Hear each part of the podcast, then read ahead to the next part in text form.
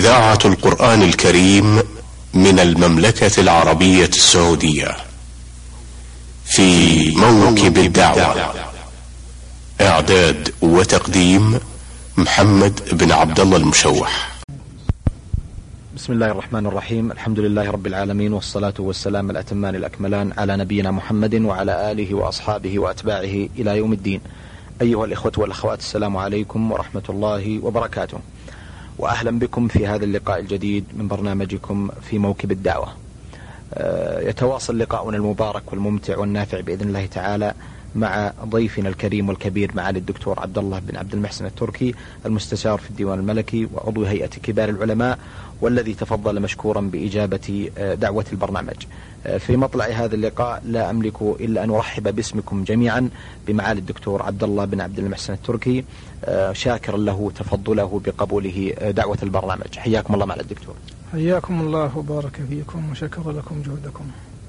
معالي الدكتور عبد الله في الحقيقة أن أننا في لقائين سابقين تحدثنا عن العديد من الجوانب المهمة المتعلقة بمشواركم العلمي والدعوي وتحدثنا عن اللقاء السابق عن جامعة الإمام محمد بن سعود الإسلامية وعن مشاركاتكم فيها وعن رابطة الجامعات الإسلامية.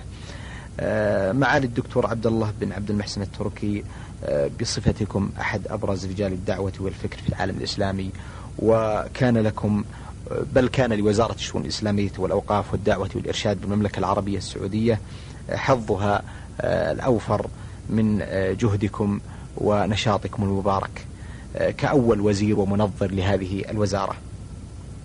هذه الوزارة التي تبوأ معاليكم أول منصب فيها وكان لكم جهودكم المباركة والموفقة في نشأتها وفي تكوينها. آه، ما هي التطلعات التي كنتم تؤملونها على هذه الوزارة وكيف ترونها بعد أن خرجتم منها وقضيتم فيها أكثر من ست سنوات وأصبحت بحمد الله هذه الوزارة بتكاملها وبنشأتها التي كانت تحقق بذلك آمال الكثيرين لمواصلة العمل الإسلامي الذي تقوم به هذه البلاد المباركة.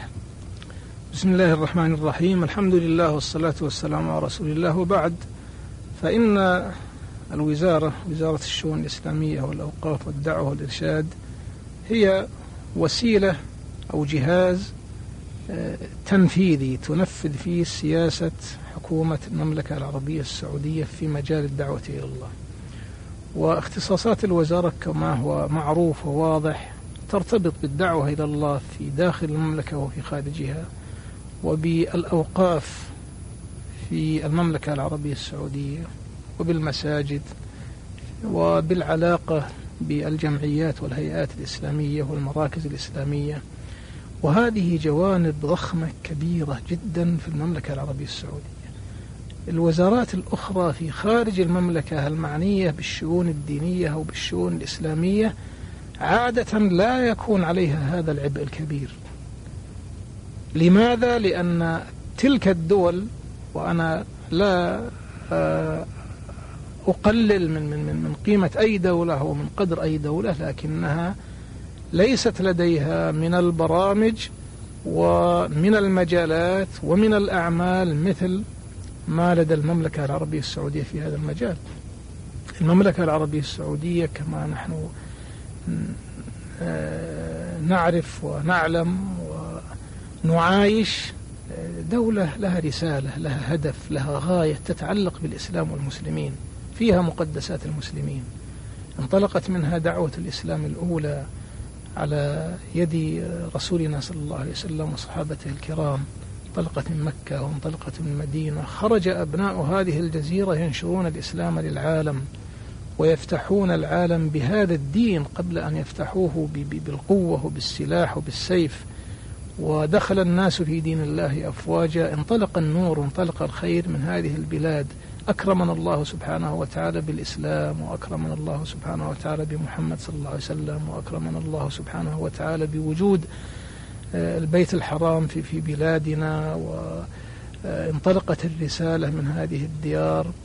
وفي آه، العصر الحديث زاد الله سبحانه وتعالى من فضله ومنته على الإسلام وعلى المسلمين وعلى أبناء الجزيرة أن قامت في الجزيرة وفي قلب الجزيرة دولة آه، مؤمنة مسلمة موحدة تدعو إلى الإسلام وتطبق الإسلام ألا وهي المملكة العربية السعودية. إذا قدر هذه المملكة ورسالة هذه المملكة أن تجاهد وتكافح في سبيل الإسلام وفي سبيل أهله. فوزارة تعنى بالدعوة إلى الله وتعنى بالمساجد في داخل المملكة بل وفي خارجها حيث امتدت جهود المملكة إلى مختلف أنحاء العالم في إقامة المساجد والمراكز الإسلامية. لا شك أنها جهود ضخمة وجهود كبيرة ولكن آه الإنسان الذي يعمل في, في, في مجال في الوزارة وفي مجال العمل المتعلق بها يسأل الله سبحانه وتعالى العون ويسأل الله التوفيق. وفي آه، دعم قيادة المملكة خادم الحرمين الشريفين وسمو ولي عهده وسمو النائب الثاني والمسؤولين الآخرين في دعمهم لأي إنسان يشرف على هذه الأعمال آه، تسهيل لمهمته ولرسالته. لأن الوزير أو المسؤول عن هذه الأعمال يشعر بأن المسؤولين وأن القادة وأن عامة الناس آه، يلتقون حول هدف واحد وحول رسالة واحدة وهي نشر الإسلام. إذا تسهل من هذا الجانب مهمته. أما إذا نظر الإسلام نظر الإنسان إلى المهمة يجد أنها صعبة وكبيرة. وقد آه، استثقلت واستشعرت عظم المسؤولية حينما آه، وكل إلي هذا العمل في الوزارة وخاصة أنها وزارة جديدة. وزارة لم آه، تتضح معالمها لم يكتمل جهازها الإداري ولا جهازها التنظيمي. نعم كان هناك جزء للأوقاف سابقا في وزارة الأوقاف وجزء تبع الدعوة في في رئاسة البحوث العلمية والإفتاء والدعوة والإرشاد وبعض الجهات الأخرى. لديها مناشط وأعمال تحتاج هذه الجهود إلى تجميع وإلى تنسيق وإلى تنظيم وإلى اختيار آه، موظفين قادرين. وهذه تحتاج إلى فترة واستعنا بالله سبحانه وتعالى. وكان أكبر العون لنا بعد توفيق الله هو اهتمام خادم الحرمين الشريفين وسمو ولي عهده والمسؤولين في الدولة الذين كانوا عونا على أداء هذه الرسالة. آه، عمل وزارة الشؤون الإسلامية والأوقاف والدعوة والإرشاد ليس روتينيا أو نمطيا كما هو في بعض المصالح أو بعض الهيئات. هو عمل متجدد وعمل مستمر وعمل يزداد لا ينقص. كل ما نظرت لحاجة المسلمين وللتفاعل مع القضايا الحديثة تجد أنك في حاجة إلى عون وفي حاجة إلى زيادة إمكانات وفي حاجة إلى رجال وفي حاجة إلى جهود. وهذا ما يزيد العبء الضخم آه، على المسؤولين في الوزارة. وأسأل الله سبحانه وتعالى العون لمعالي آه، وزيرها الحالي الشيخ صالح بن عبد العزيز آل الشيخ ولإخوانه الذين يعملون معه في الوزارة. وأجد أنها فرصة آه، أيضا مناسبة لأدعو العلماء والدعاة والمهتمين بالإسلام والمسلمين أن يتعاونوا مع الوزارة لأن الوزارة كما قلت جهاز تنفيذي تتولى تنفيذ مهمة وتوجه وسياسة المملكة العربية السعودية نحو الإسلام والمسلمين. نعم هناك هيئات لها اهتمامها واختصاصها كوزارة العدل أو رئاسة البحوث الإفتاء أو هيئة الأمر بالمعروف والنهي عن المنكر أو آه، رئاسة الحرمين الشريفين أو أو إلى غيره. كذلك المؤسسات الغير الرسمية لكن هذه الوزارة هي المعنية الأولى بقضية الدعوة والدعاة والأوقاف والمساجد. والموضوع آه، مرتبط برسالتنا في المملكة العربية السعودية بشكل عام. وأنا حينما انتقلت من جامعة الإمام محمد بن سعود الإسلامية إلى وزارة الشؤون الإسلامية الذي تغير عليه هو الأسلوب ونمط الحياة. الأسلوب في الجامعة كان مألوف لدي. أسلوب علمي وتعامل مع علماء مع أبحاث مع كتب علمية مع طلاب والفترة الطويلة التي قضيتها في الجامعة كانت آه، من الميسرات أو المسهلات للعمل وأداء العمل ورسالته. حينما انتقلت إلى جامعة إلى وزارة الشؤون الإسلامية والأوقاف والدعوة والإرشاد. تغير علي النمط أما الهدف فهو واحد. الهدف واحد. نحن في الجامعة كنا نهيئ الدعاة والعلماء ليقوموا بمهمتهم إذا تخرجوا. معناه نهيئ, نهيئ هؤلاء الطلاب ليعملوا في مجال الدعوة ليكونوا أئمة. وبالمناسبة أكثر أو كثير من أئمة المساجد في المملكة العربية السعودية هم من منسوبي جامعة الإمام. سواء ممن تخرج فيها أو ممن يعمل فيها ويقوم بالإمامة والخطابة والدعوة إلى الله. ولذلك كان التعاون وثيق بين الوزارة وبين الجامعة واستفدنا من قدرات الجامعة في مجالات عديدة. أقول إن, إن تغير النمط نعم هناك مشكلات إدارية ومشكلات آه، تتعلق بالتوسع في الداخل وفي الخارج ليست آه، من مهمات جامعات جامعة الإمام الأساسية ولكن السنوات الأولى بلا شك سنوات تأسيس وسنوات تعب وسنوات جهد وكفاح لأن الإنسان لم تتضح إلى الآن المعالم وتبرز لكن الحمد لله قامت الوزارة بجهود كبيرة في مجال آه، تنظيم عملها ترتيب إدارتها إداراتها أقسامها فروعها. عقد الندوات واللقاءات للأئمة والخطباء المساهمة والإسهام في الندوات والمؤتمرات التي تعقد في الخارج آه، قامت بجهد كبير من خلال مؤتمر وزراء الأوقاف والشؤون الإسلامية. هذا المؤتمر تعتبر الوزارة من الوزارات الرئيسية في قيادته لأن مجلسه التنفيذي مقره المملكة العربية السعودية ورئيس المجلس هو وزير الشؤون الإسلامية والأوقاف والدعوة والإرشاد في المملكة العربية السعودية. ومن خلال هذا المؤتمر تتعاون مع وزارات الأوقاف والشؤون الدينية في مختلف البلاد الإسلامية. قامت الوزارة بجهدها الكبير في هذا المجال ولكن كما قلت الوزارة عملها في كل يوم يزداد. ولا يمكن أن تقف عند حد لأن المشكلات والقضايا تتداعى وتستمر والحاجة المسلمين وحاجة الدعوة كبيرة وهي ليست قاصرة على المملكة وعلى وزارة الشؤون الإسلامية والأوقاف والدعوة والإرشاد. أذكر أننا قمنا بجهود كبيرة في عمل استراتيجية للدعوة إلى الله وأقرت من من مؤتمر وزراء الأوقاف والشؤون الإسلامية الذي عقد أخير آخر مؤتمر عقد في جاكرتا. هذه الاستراتيجية نتطلع إلى أن يكون لها إسهام في الدعوة إلى الله على مستوى الأمة الإسلامية والعالم حتى ولو كان في المنظور البعيد لأن مواجهة هذا العالم المتموج بأفكاره وما فيه من فتن ومن إعلام ووسائل اتصال ومغريات وطوائف وجماعات. ليس بالأمر السهل وليس بالأمر الهين ثم إننا في حاجة إلى إلى بلورة بلورة القضايا الإسلامية الرئيسة ورد الناس إلى الأصول.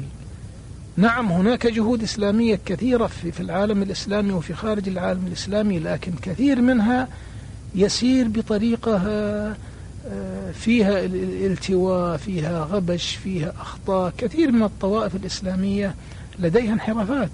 من مهمتنا أن, أن, أن, أن نتعاون في إصلاح هذه الانحرافات ورد الناس إلى الدين الصحيح إلى كتاب الله وإلى سنة رسوله صلى الله عليه وسلم. وأن يكون ولاء الداعية وولاء المسلم لله سبحانه وتعالى أولا.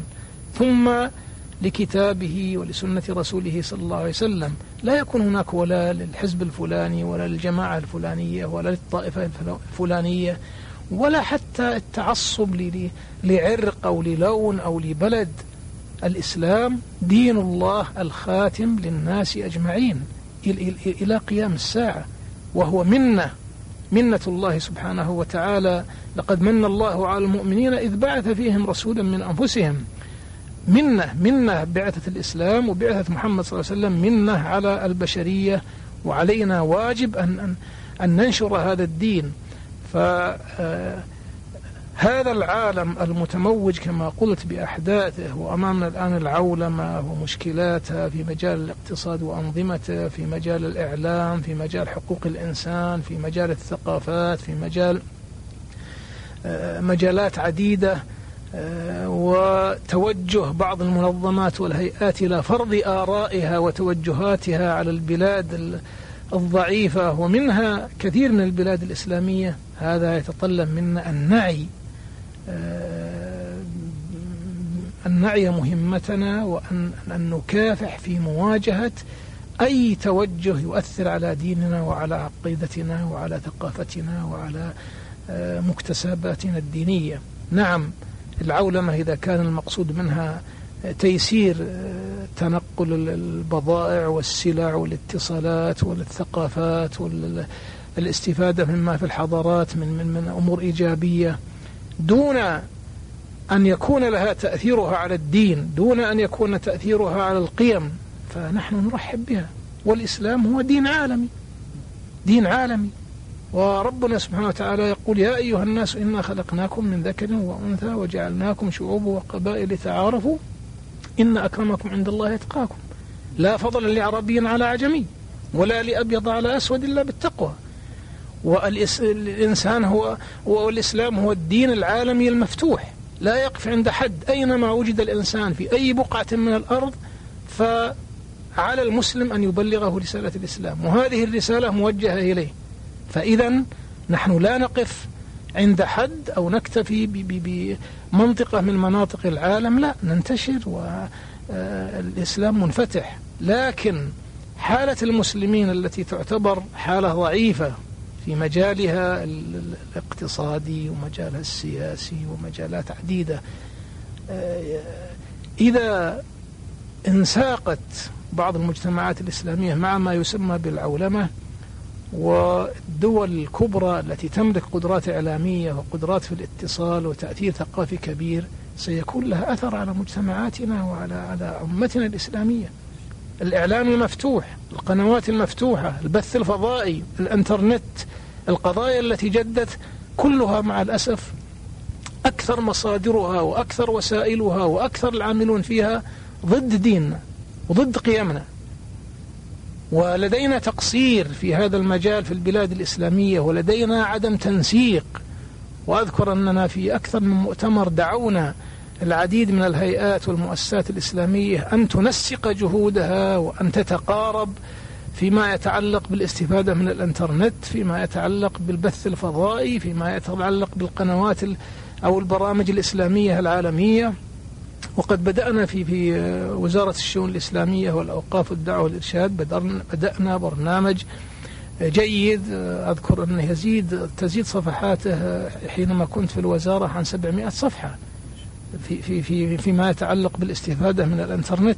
هناك جهود أخرى في العديد من الدول العربية والإسلامية لكن تحتاج إلى تنسيق تحتاج إلى تعاون تحتاج إلى مثل ما نقول في خدمة السنة أو مثل ما نقول في خدمة القرآن الكريم لدينا في المملكة مجمع الملك فهد لطباعة المصحف الشريف له جهده الكبير فيما يتعلق بطباعة القرآن وتوزيعه وترجمة معانيه وتفسيره وكذلك خدمة السنة النبوية والسيرة. وفي عديد من الدول الإسلامية جهود مماثلة.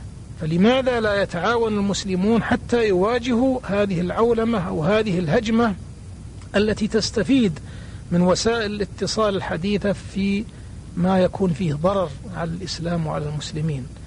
آه، الحديث عن هذا المجال حديث واسع ومتشعب ووزارة الشؤون الإسلامية والأوقاف والدعوة والإرشاد عليها جهدها الضخم ولا زلت كل ما ذكرت آه، ما أمامها من مهمات.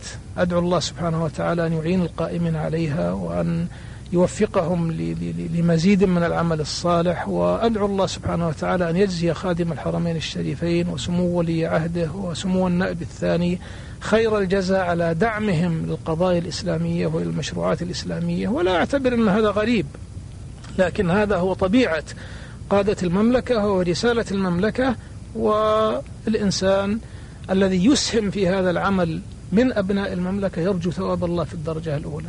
لا يريد شكر من الناس ولا يريد ثناء ولا يريد سمعة. وإن جاءت هذه تبعا فالأمر فيها سهل لكن الأصل أن يخلص الإنسان نيته لله وأن يعمل محتسب في, في, في هذا المجال الخير الصالح الذي يتميز عن غيره. وهنا آه، تختلف مهمة الداعية أو العامل أو الموظف في مثل وزارة الشؤون الإسلامية وفي المجالات الأخرى. نعم كل إنسان يريد راتب ويريد مكافأة ويريد أن أن يفي بالتزاماته لكن الأصل في الذين يعملون في الدعوة وفي مجال تبليغ الإسلام أن يحتسبوا في دعوتهم إلى الله ويعتبروا أنفسهم أتباعا لرسول الله صلى الله عليه وسلم ولصحابته الكرام ول أئمة السلف الصالح. رسولنا صلى الله عليه وسلم يقول بلغوا عني ولو آية. ورب مبلغ أوعى من سامع. نظر الله امرأ سمع مقالتي فوعاها فأداها كما سمعها. وربنا سبحانه وتعالى يقول ادع إلى سبيل ربك بالحكمة والموعظة الحسنة ولتكن منكم أمة يدعون إلى الخير. هذه رسالة واجبة على المسلمين واجبة على كل إنسان تحمل هذا الدين أو شيئا منه ومن أحكامه أن يبلغها للناس. عبد الله بن عبد المحسن التركي أستاذنكم في هذه اللحظات لنتوقف عند هذا الحد حيث أن وقت الحلقة قد أزف وأعد الإخوة والأخوات أن يكون لنا تواصل قادم مع معاليكم لنستكمل في هذا المشوار المبارك المعطاء الذي حفلت به حياتكم العلمية والدعوية سائل المولى عز وجل أن ينفع بكم الإسلام والمسلمين وأن يمدكم بعونه وتوفيقه نلقاكم على خير والسلام عليكم ورحمة الله وبركاته. في موكب الدعوة إعداد وتقديم محمد بن عبد الله المشوح.